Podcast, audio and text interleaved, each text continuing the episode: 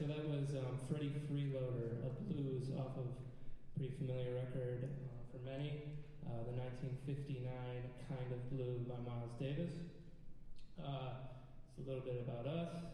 We're a self-organized jazz combo. We've been jamming since February, every Wednesday night.